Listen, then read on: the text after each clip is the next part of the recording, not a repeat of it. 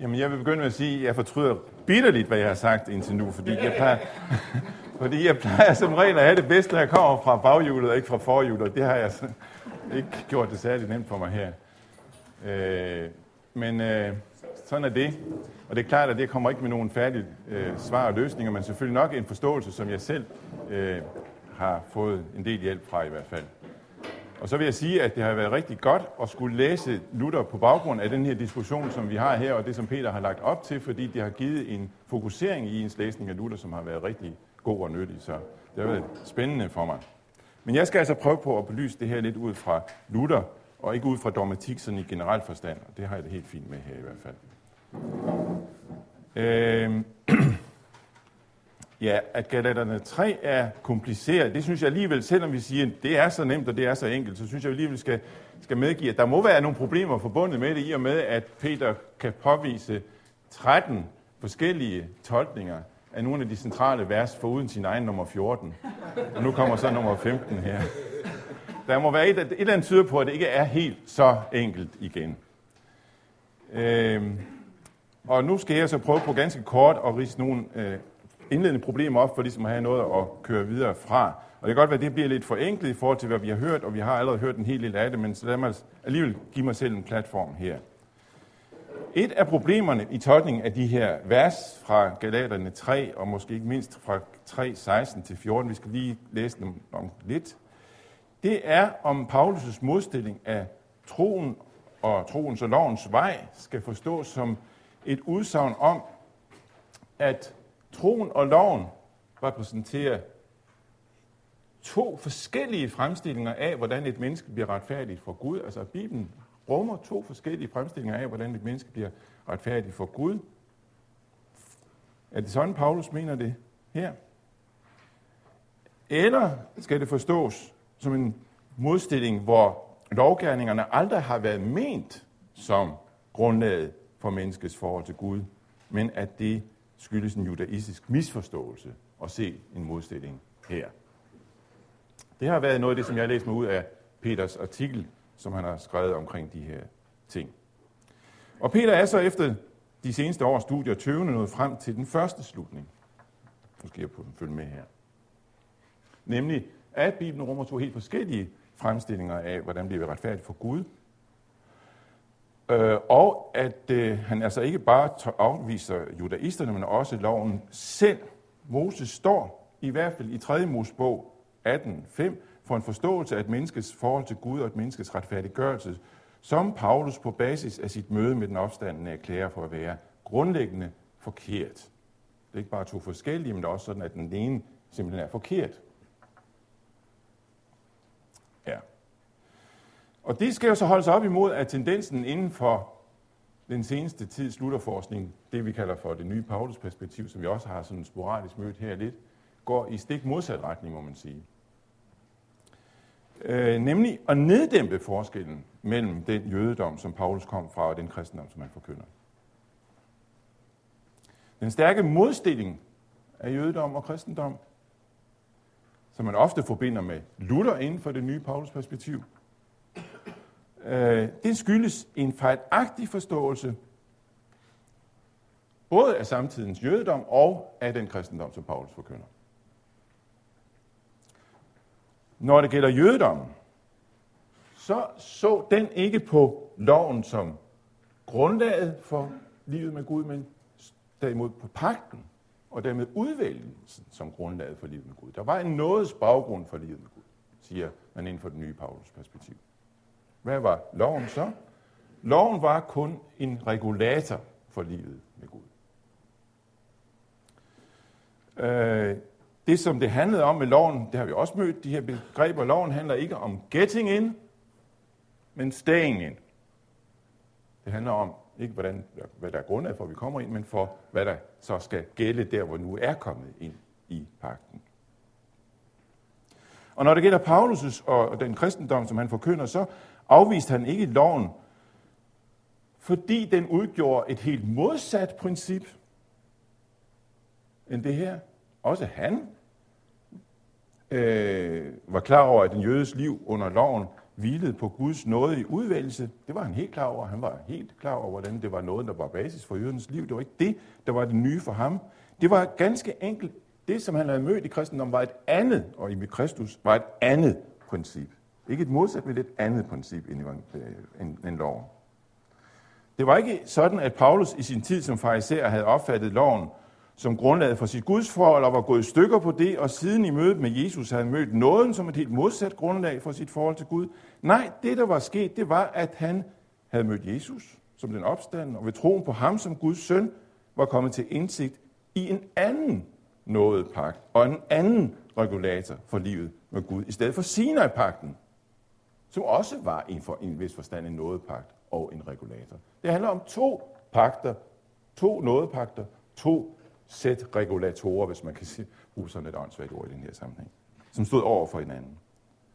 Og det var dette møde med en anden pagt og et andet grundlag for livet med Gud, og ikke erfaringen af at komme til kort under lovens nådeløse gerningsretfærdighed, der havde fået ham til at indse, at loven ikke mere udgjorde grundlaget for forholdet til Gud.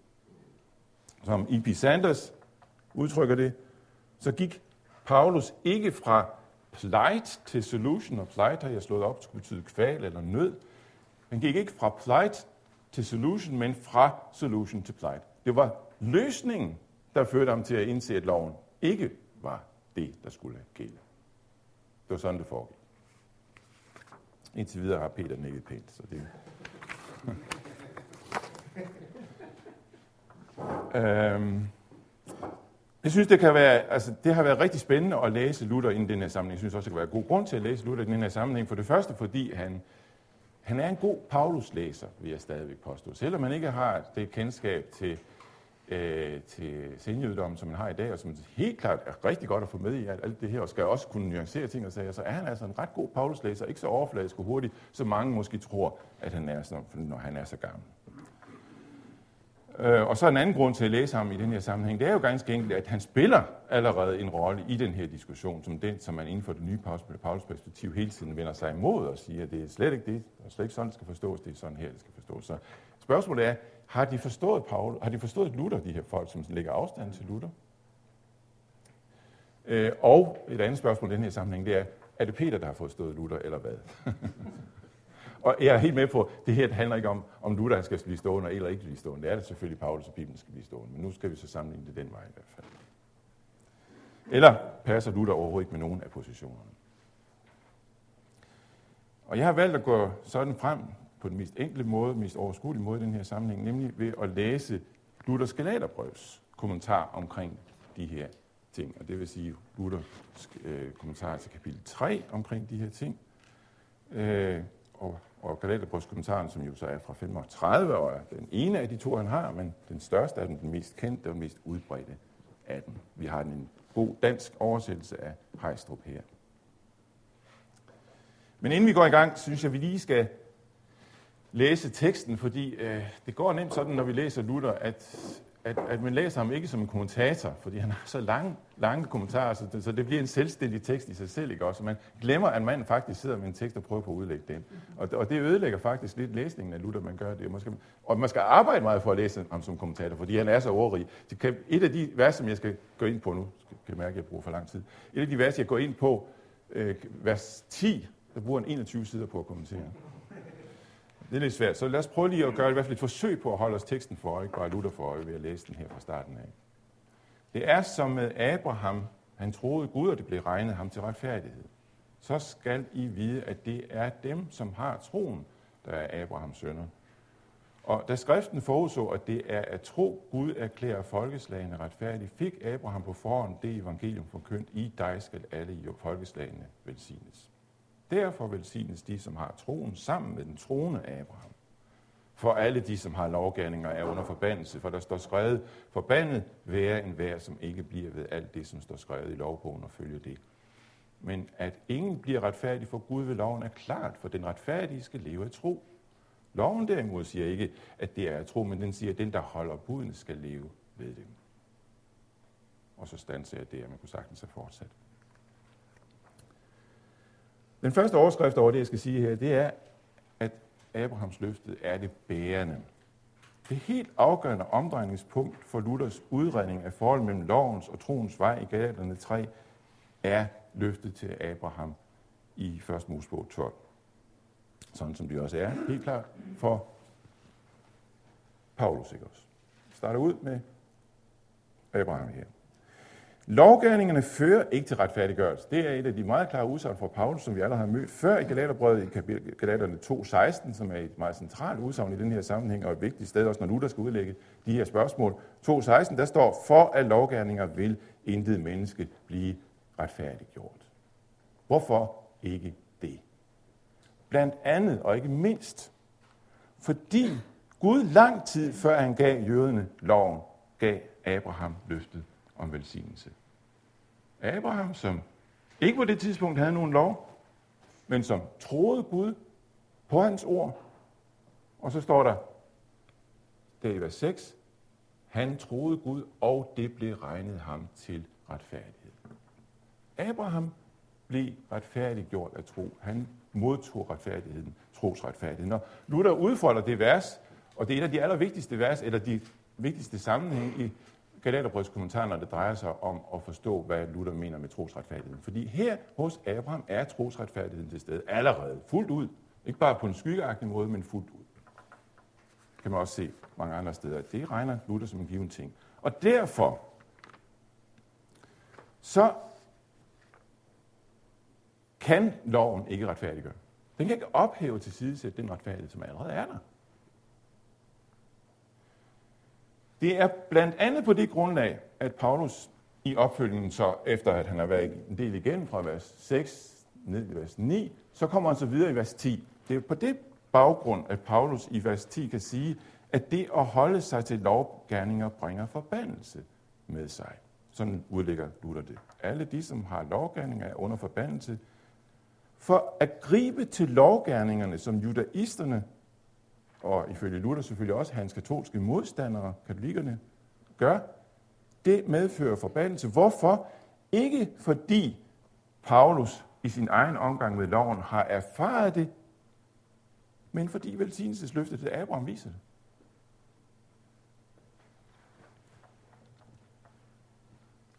For det blev sagt til Abraham, i dig skal alle jordens slægter velsignes. Derfor er der ingen steder nogen velsignelse at finde, bortset fra løftet til Abraham.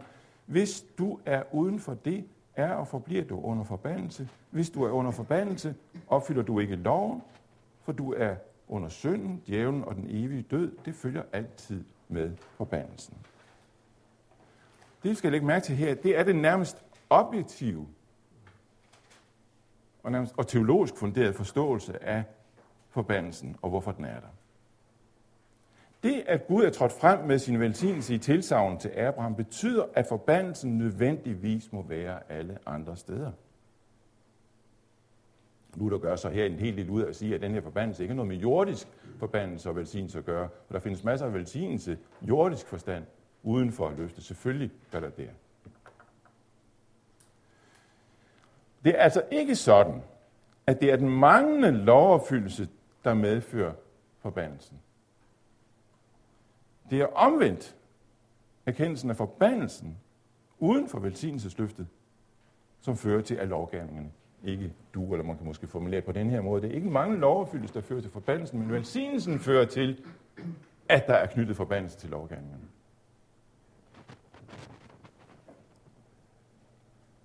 Sådan som det igen og igen understreges af Luther, det er sådan, det hænger sammen. Her ser du, hvor Emilie Paulus har læst skriftene, og hvor ivrig han har gennemtænkt og overvejet hver enkelt ord af dette skriftsted i din sæd skal alle jordens slægter velsignes. Først slutter han således ud fra ordet velsignelse. Hvis der skal komme velsignelse overfald alle folk, må alle folk være under forbindelse, selv jøderne, som har Moselov. Hvad er det, vi møder her? Er det ikke præcis den slutning fra solution til plight, som ifølge Sanders skulle kendetegne Paulus til forskel for Luther? Det er det da. Troens og evangeliets vej er ikke noget, Gud bringer på banen, efter at loven har vist sig at komme til kort, som en plan B for den, som er erfaret lovens plejt. Troens vej er og har altid været den eneste vej. Det har lige siden Abraham, ja helt tilbage til skabelsen, været en solution, for der var et løfte til det første menneskepar. En solution. Og det er den solution, der viser, at det at holde sig til lovgærninger aldrig har kunnet føre til andet end plight. Fra solution til plight. Det er også Luthers standpunkt. Okay, det, det strider jo helt klart mod det billede, som man har af Luther inden for det nye Paulus-perspektiv. Det er klart nok. Måske strider det også mod det billede, som mange af os almindelige lutheranere har af Luthers forståelse af det her. Og det svarer jo det billede, som man jo sikkert ofte har af Luthers øh, selvbiografiske øh, beretning om, hvordan det var, han kom til tro, øh, hvordan han nåede frem til at forstå evangeliet, med beretningen om munkens fortvivlede kamp for at stable en retfærdighed på benene, som kunne finde behag hos Gud, og opfattelsen af udtrykket Guds retfærdighed som omdrejningspunkt for det her, fordi han opfattede det som en krævende retfærdighed, og dermed i sidste instans en dømmende retfærdighed, indtil han får lys over, hvad der ligger i begrebet Guds retfærdighed, nemlig en skænket retfærdighed, en skænket retfærdighed fra Gud. Han skænker det til tro. Altså evangeliet som løsningen på baggrund af egen erfaring af at komme til kort under loven. Og det er klart, det billede kan sagtens have præget vores forståelse af, hvordan Luther rent teologisk tænker omkring de her ting. Og det er også rigtigt, at der er dette aspekt ved, ved det hele, at loven også virkelig fører os derhen, men det er ikke det samme som at sige, at det er sådan, det teologisk er skruet sammen for Luther, at det er denne erkendelse af lovens afslørende virkning, som fører ham til den løsning, som Kristus er. Nej, det er løsningen, der sætter loven og dens gerning i relief og forklarer, hvorfor den er, som den er. Det her fører så til et, et nyt, en ny antagelse, nemlig at det har aldrig været Guds mening, at vi skulle frelses ved lovgærninger. Hvis det her er rigtigt, så må det jo være rigtigt, det næste her også. Det har aldrig været Guds mening, at vi skulle frelses ved lovgærninger. Og sådan siger Luther det også helt klart.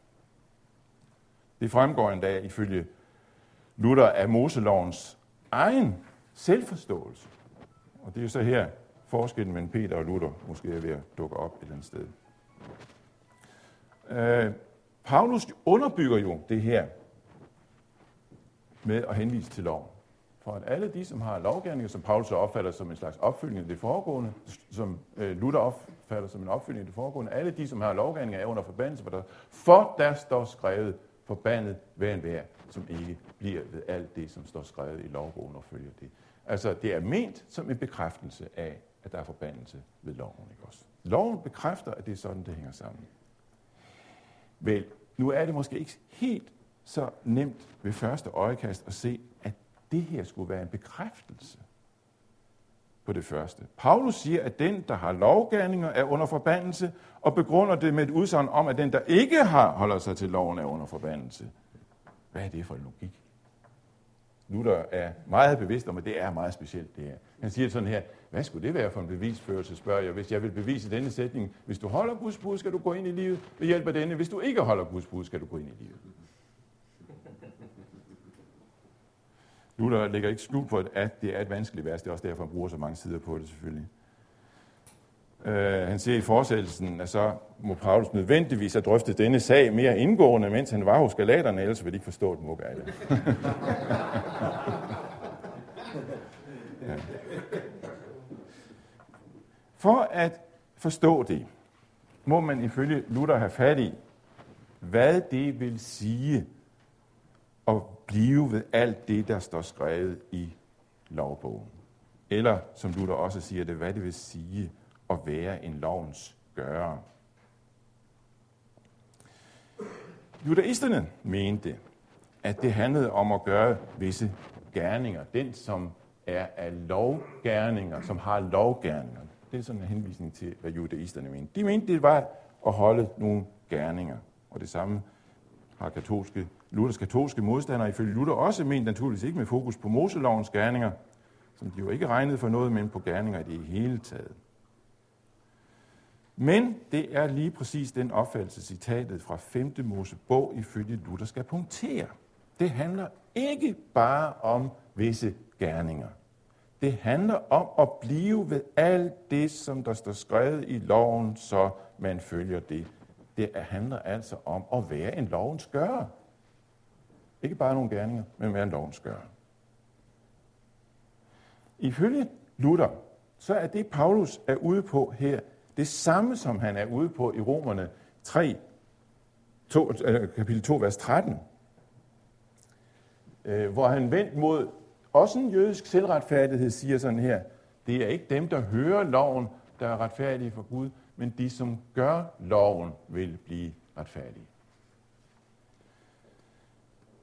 Øh, det Gud kræver er noget langt mere omfattende og gennemgribende end det judaister og Luthers modstandere tænker. Det handler om virkelig at gøre Romerne 3, 2 og her i Galaterne 3 ifølge Luther. Der er en parallel. Og hvor denne op, omfattende gøren ikke er til stede, der står man under forbandelsen. I det stykke er Moses og Paulus fuldstændig enige, udtrykker eller understreger Luther adskillige gange. Paulus og Moses er enige. Der, hvor man ikke er en sand gør, der er man under forbandelsen. Ja, men taler Moses i denne sammenhæng der ikke om retfærdigheden som en overholdelse af alle lovens bud ned til mindste detalje. Det er lovens betingelse. Og sådan bliver der forkyndt om loven rigtig mange gange, når der skal forkyndes om, hvad loven kræver. Du skal holde alle dens bud ned i mindste detalje. Du var lige inde på det lidt i går. Også. Er det ikke det, det handler om? Sådan møder man det rigtig ofte i forkyndelsen, men det er ikke sådan, du der forstår det. Slet ikke sådan, han forstår det. At være en lovens gør, hvad er det for noget? At være en lovens gør er nemlig i Luther, ifølge Luther, altid noget, der har sin basis i troen. Det fremgår alene af dette, at de ti bud jo begynder med et bud om ikke andre guder, det som Luther jo ikke bare her i katekismen, ikke bare i katekismen, men også her udlægger som det at stole på, elske og frygte Gud over alle ting. Det er det, troen handler om. Ti bud starter med det første bud, som forudsætter tro og kalder på tro. Al retfærdighed begynder i dette grundlæggende og rette forhold til Gud. Fordi det er det forhold, vi er skabt ind i. Vi er skabt til at stole på ham i alle ting, og i den tillid at gøre hans vilje. Det er at være en lovens gør. Nu er der stillet sådan her op. Men at lade det bero på loven, eller lovens gerning, og at lade det bero på troen af helt modsatte indstillinger på samme vis som djævlen og Guds synd og retfærdighed, død og liv er modsætninger. Så drastisk er forskellen mellem at lade troen være det basale i ens forhold til Gud, og at lade gerningerne være det. Det er derfor, judaisterne og andre gerningsretfærdiges pukken på gerninger er så forkert. Ikke bare forkert, men øh, må vække den samme redsel, som profeternes møde med afgudstyrkelsen i Israel gør, siger Luther i den her sammenhæng. Og så fortsætter han blandt andet sådan her, der kunne bruges mange citater, nu har jeg fundet nogle af dem. For når de søger at blive retfærdige ved deres gerninger, ønsker de at gøre en gøre af gerningerne.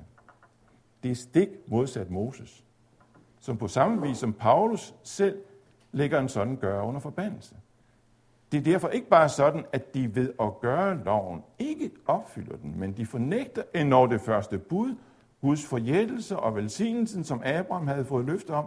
De fornægter troen og prøver at velsigne sig selv gennem deres gerninger. Det vil sige at retfærdiggøre sig selv, gøre sig fri af synden og døden, overvinde djævlen og rive himlen til sig med magt.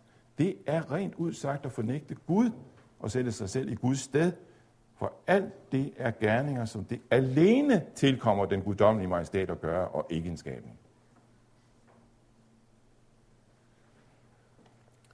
Hvad er det så at være en lovens gøre? Jamen det fremgår jo sådan set allerede det, vi har sagt. Det vil sige at begynde med det første bud, og det vil sige at begynde i troen. Øh, som han også siger det her. Derfor kræver Moses sande gøre, som er tro. Moses kræver sande gøre, som er tro. Læg mærke til, det er Moses, der siger sådan her. For loven foreskriver, at de skal frygte og elske Gud og dyrke ham i tro. Det er loven, der gør det. Vi skal altså først af alt tage vores tilflugt til løftet, så vi kan høre velsignelsens ord, nemlig evangeliet. Det skal vi tro på. Det ord om løftet til Abraham bringer Kristus med sig. Og når vi har grebet ham ved troen, får vi straks helgenen for Kristi skyld, så elsker vi Gud og vores næste, gør gode gerninger og bærer vort kors. Dette er endelig at opfylde loven på rette måde. Men de troende, der efter at have fået helgen, opfylder loven, elsker Gud og deres næste, de er lovens gør. Jævnfør også Romerne 2. En lovens gør er altså ikke den, der gennem gerninger bliver en gør, men den, hvis person først er blevet til gennem troen, og så bliver en gør. Også de her citater kunne mange dobles. Det er sådan, Gud ifølge Luther til alle tider har tænkt, at det skulle gå til. På et mere moderne teologsprog vil man sige, sådan er det, fordi retfærdigheden i bund og grund er en relationel størrelse. Det har noget med et forhold at gøre. Det har med et grundlæggende forhold til Gud at gøre, som vi ved skabelsen er blevet sat ind i. Hvis den relation er brudt, så hjælper det ikke med nok så mange gerninger. Men hvor den relation er til stede, der er den sande retfærdighed der til gengæld.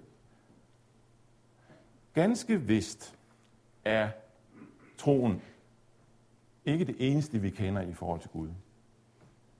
Det gamle syndige mistro, manglende tillid, er der jo i høj grad også. Troen er en vanskelig ting på grund af vores syndige kød. Selvom det i grunden ikke er andet end at tage imod og lade Gud være Gud, og lade alt bero på Gud, så er den smadret vanskelig. Og det er ikke mindst derfor, at ordet om, at denne tro, at Gud regnes for retfærdighed for Kristi skyld, er så vigtig for Luther, fordi der er en tid mere i retfærdiggørelsen. Der er troen, som er en sand relation til Gud, men som desværre er så svær i os. Men at denne lille tro regner Gud for retfærdighed for sig. Tilregningen af denne tro som retfærdighed bliver derfor den paraply, denne lille tro får lov til at hvile ind under. Men sammen med denne tro hører så også gerningerne, lægger vi mærke til. Det hører med i Luthers udredning af, hvad det vil sige at være en lovens gøre. Det handler om at tro Gud, og ikke ville anmasse sig den gerning, som er hans og ingen andens, nemlig at skænke os retfærdighed.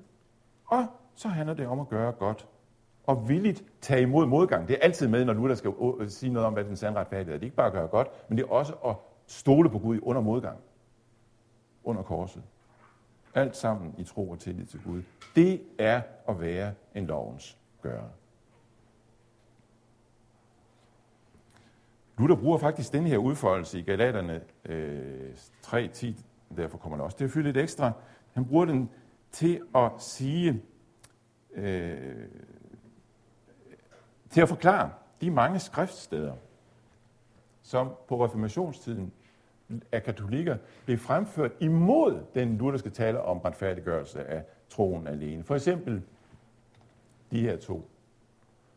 Daniel 4, 27 og Lukas 10, 28. Der er flere andre, men i den her sammenhæng er det de to, han trækker frem. Man kan føre, møde den her diskussion flere andre sammenhænge på reformationstiden. Skriftsteder, som katolikkerne fremfører og siger, gør en ende på din synder med retfærdighed og på din misgerning med barmhjertighed, jamen, det er da vores gerninger, vi skal gøre vores ende på vores synder med. Ikke også? Det hører der med til at blive retfærdig og gøre gerninger, og også ligesom i Lukas 10, 28, øh, øh, Jesu ord til den øh, rige unge mand, som jeg så i dag lige hører, er faktisk også et citat fra 3. Mosebog 18, på en eller anden henvisning til det.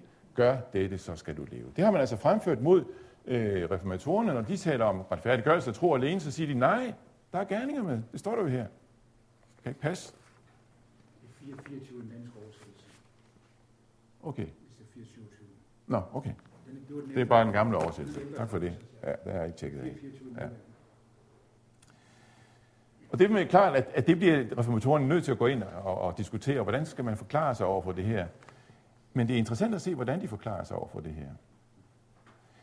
De imødegår den nemlig ikke, sådan som mange lutherske i dag vil have en tendens til at gøre, nemlig ved at, sige, ved at henregne de her skriftsteder til lovens tale, dens anvisning på, hvordan vi kan opnå retfærdighed, for så at anføre evangeliet som en helt anden vejledning i at opnå retfærdighed for Gud. Gør Luther ikke.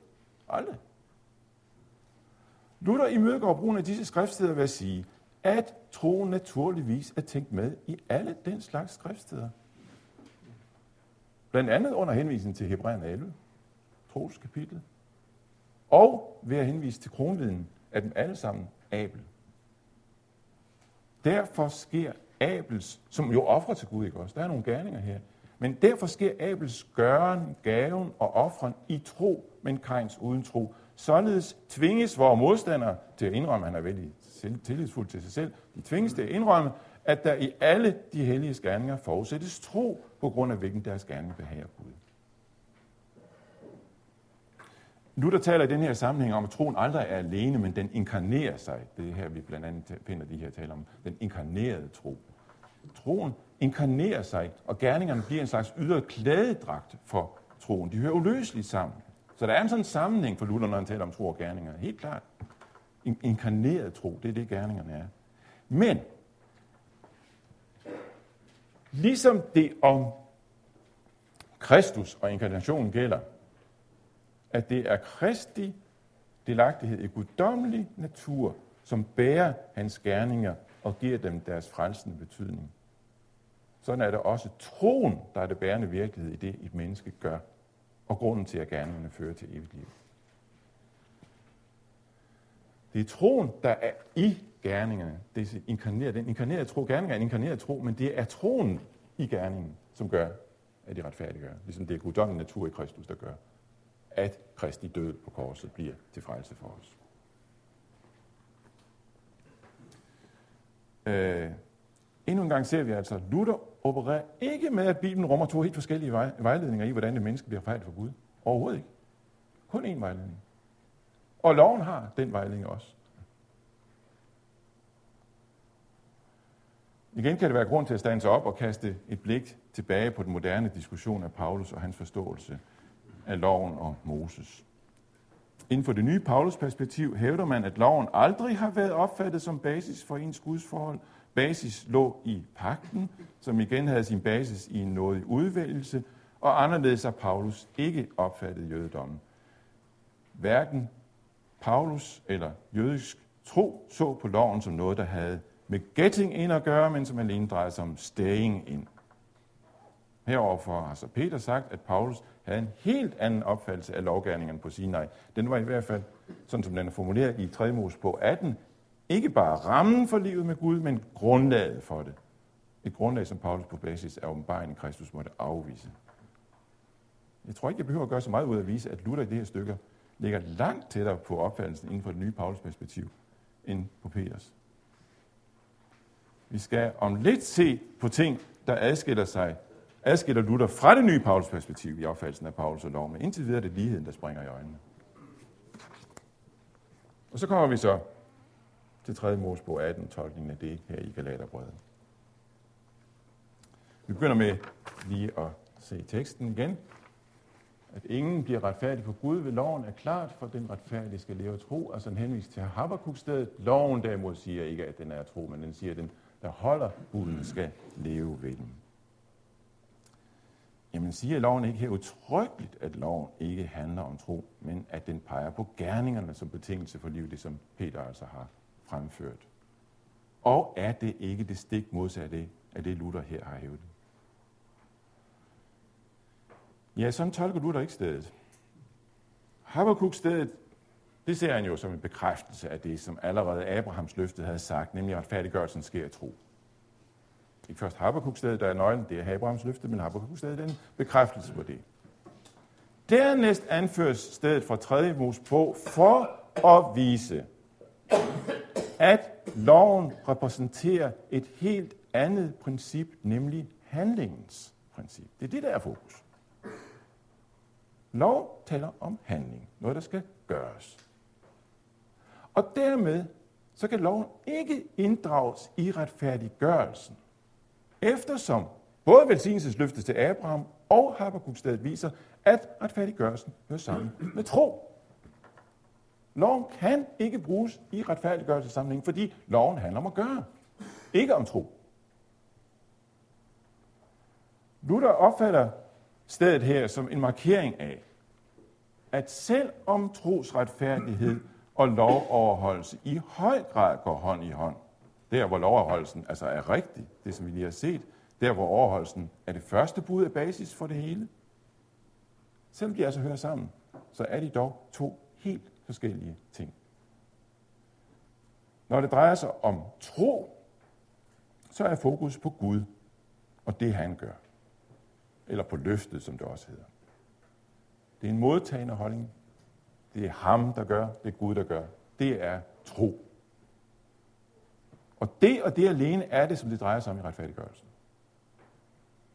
Når det drejer sig om lov, er fokus på, hvad vi skal gøre, så er det vores handlinger og vores aktivitet, det drejer sig om, og det er okay, men jeg har jo ikke noget med retfærdiggørelse at gøre.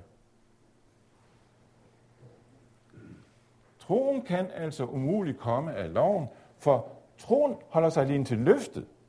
Den har alene at gøre med Gud, kender kun Gud, og består i at modtage godt af ham. Loven og gerninger har at gøre med at virke og give til Gud. Det er det, stedet her handler om. Jamen, øh, hvad da med lovens udsagn om, at man skal leve ved den? Det er ligesom det springende punkt i alt det her.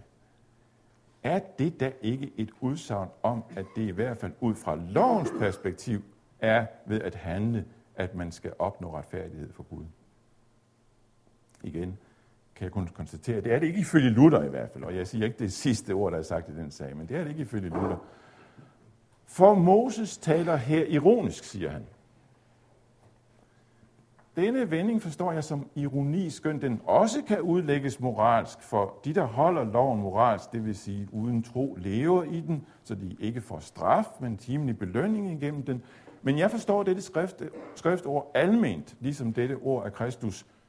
Gør dette, så skal du leve. Og så ligger der en vis ironi og spot bag, ja, gør det blot.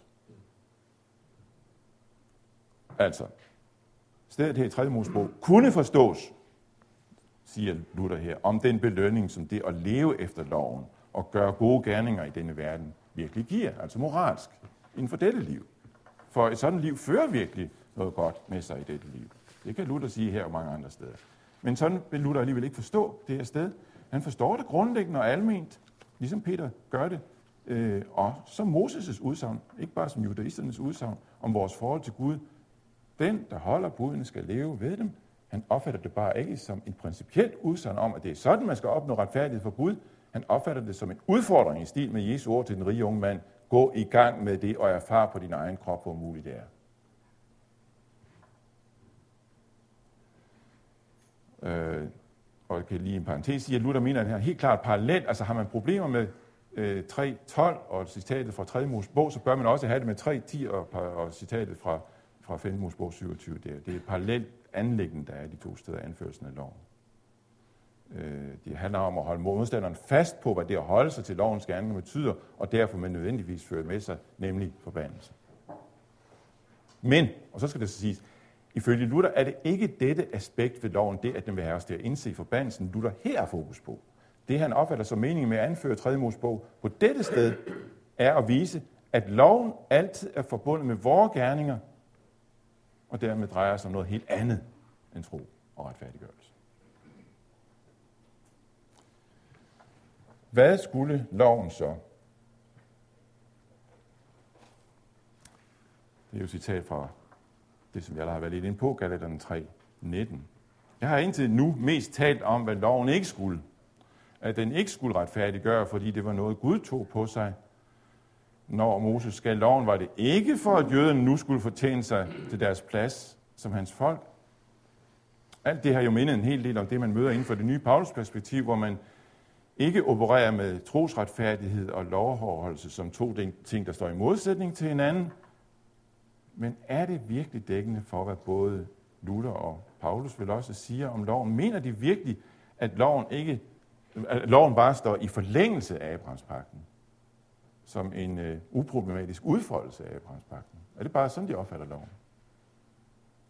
Er det ikke sådan, både hos Paulus og Luther, at der er tale om en spænding imellem dem? en modstilling af loven og løftet, som ikke bare går på judaisternes misforståelse, men som går på det grundlæggende forhold mellem løftet og loven selv. Jo, det er der. Der er en sådan grundlæggende spænding. Ifølge Luther altså. Og det fremgår jo også af nogle af de citater, vi allerede har været inde på. Altså det her taler om, at gennem løfte kommer velsignelsen, og gennem loven kommer forbandelsen. Forbandelse er knyttet til loven og genskærningen.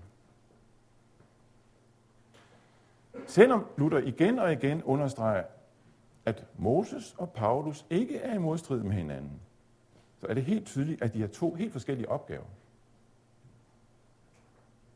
Og her består lovens og Moses' egentlige opgave, deres egentlige embede, som Luther ofte udtrykker det, i at lægge mennesker under forbandelse.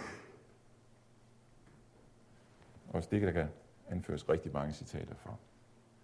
Om loven hedder det her, den forøger nemlig synden, virker vrede, anklager, skræmmer og fordømmer, for loven er ikke givet for at retfærdiggøre, men for at virke vrede. Den er givet for at virke vrede, vise synden, åbenbare Guds fredesdom og true med den evige død. Og ligefrem lovens rette opgave, vigtigste og egentlig brug, er altså at åbenbare mennesket, dets synd, blindhed, elendighed, ugudelighed, uvidenhed, dets had til og foragt for Gud, død, helvede, dom og for velfortjente vrede fra Gud. Også de her citater kunne selvfølgelig mange dobbelt. I dette stykke er der en stor forskel imellem Luther og tolkningen inden for den nye Paulus perspektiv, uden tvivl. Og tilsvarende stor lighed i forhold til Peter, som på en helt anden måde har syn for spænding, det spændingsfyldte i forhold til mellem lov og evangelium. Det betyder bare ikke, at Moses ifølge Luther skulle have en anden opfattelse af, hvordan et menneske bliver retfærdigt for Gud, end Abraham. Det er der forskellen så igen mellem Peter og Luther er. Loven er ikke givet for at retfærdiggøre. Heller ikke ifølge Moses. Det står der lige fra i et af citaterne her. Loven er ikke givet for at retfærdiggøre. Øh, Peter og mange lutherske med ham siger, at Moses opfatter loven som grundlaget for et menneskes liv med Gud. Gør dette, så skal du leve. Ifølge Luther er det en misforståelse. Grundlaget er og bliver det samme, som der har været før, nemlig løftet. Men Moses får en særlig opgave. En opgave, som har sin baggrund i synden. Sådan som vi bliver mindet om det i, i 3. kapitel, vers 19. Hvad skulle loven dem beføje til for overtrædelsernes skyld? Det udfolder Luther på den her måde. Synden har ligesom to sider. Det betyder to ting. Det betyder for det første, at mennesket altså ikke følger Guds vilje, men sin egen vilje. Det er først og fremmest derude på at sikre sin egen interesse, sit eget velbefindende til skade for mennesket, medmennesker, det retmæssige krav. Egoismen æder om sig, kærligheden bliver kold. Over for dette skal loven stadfæstes som Guds urokkelige vilje for dette liv, både når det gælder forhold til ham og når det gælder forhold til næsten. Det er lovens første brug. Og det er måske ingen tilfældighed, at det netop er den første brug. Vi har så vant til inden for lutherdommen til at sige, at det er den anden brug, der er den vigtigste. Men hvorfor hedder det så den første brug? Det er lovens første brug, det her. Det er der, vi begynder. Denne side af sagen hører altid med i Luthers udfoldelse af lovens gerninger. Og i denne gerning er der i og for sig ikke tale om at møde Guds vrede og dom, men om, at der er nogle gerninger, der skal gøres. Sådan skal loven for det første bruges. Men nu gør synden en ting mere. Den gør os blinde, ikke mindst over for, hvem vi selv er. Så vi bliver hovmodige, og dermed også blinde for nåden, for Gud som den, der er barmhjertig, og som den, vi har alt mulig grund til at ty til, og som vi er afhængige af i alt. Den gør os blinde for det. Det var på mange måder Israels særlige fare. Israels folk, som var et udvalgt folk. Ikke særligt syndigt folk, men et særligt helligt folk. Luther skildrer, hvordan folket som Guds udvalgte folk på vej til Sinai havde en vældig høj selvopfattelse. Pia øh, var lige inde på det her i går faktisk hvordan de havde en vældig høj selvopfattelse. De pralede af at være Guds folk. Alt, hvad Herren og Gud har sagt, det vil vi gøre. her kommer vi, Guds folk. Og så træder de frem for Gud ved Sinai, og så bliver de mødt af et frygteligt syn, et bjerg omgivet af skymulm og lyn, og hvor der lyder trompetstød udefra, og de bliver redselslagende. Og så må de bede Moses om at være mellemmand mellem dem og Gud. Det skulle de. Der skulle de hen. Det viser på en meget synlig måde, hvad det var Moses og lovens allervigtigste embede, nemlig at pille hovmodet fra Guds folk, så de så, hvordan de i virkeligheden var. Men læg vel mærke til, og det er altså en af mine pointer i det her, det sker ikke ved at lægge en ny grund for deres forhold til Gud. Det sker ved, at de møder det krav på deres liv, som pakten med ham også rummer, som vi har mødt det. Tro og gerninger hører sammen. Og nu møder de den side af livet med Gud, der handler om gerninger. Og de møder den hellighed og alvor, Gud forbinder med dette krav. Det er det, der er Moses' særlige embede og opgave. At understrege gerningerne og pukke på det, der skal gøres, og at minde om, hvem der står bag disse krav. At folkets forhold til Gud hviler på Guds udvælgelse og noget, det står stadigvæk helt klart for Moses, sådan som det gør for alle andre hellige i den gamle pagt. Det er ikke gået hen og blevet en hemmelighed, efter Moses har bragt loven. Men det er det andet, gerningerne, som hører sammen med det at være Guds folk, han på en særlig måde og med et særlig strenghed har fået til opgave at fremholde. For at stikke synden og fremme det gode, og for at trække sløret fra folkets øjne, det slør, som sidder så ufattelig godt fast. Også hos os. Som bekendt, så er det her jo for Luther en vedvarende gerning, som loven øver. Lovens gerning ophører ikke med troens komme. Jo, den ophører i samvittigheden. Og der skal loven overhovedet ikke gøre noget som helst. Ikke trænge ind i samvittigheden i Guds forhold. Men ude i vores forhold til medmennesket, derfor bliver den. Det gælder stadigvæk livet i denne verden. Og det er måske lige her, jeg kan have mine problemer med at få Paulus til at sige præcis det. Øh, men det er sådan en helt anden historie, som jeg ikke skal op her. Ja, det var løsningen, ikke også?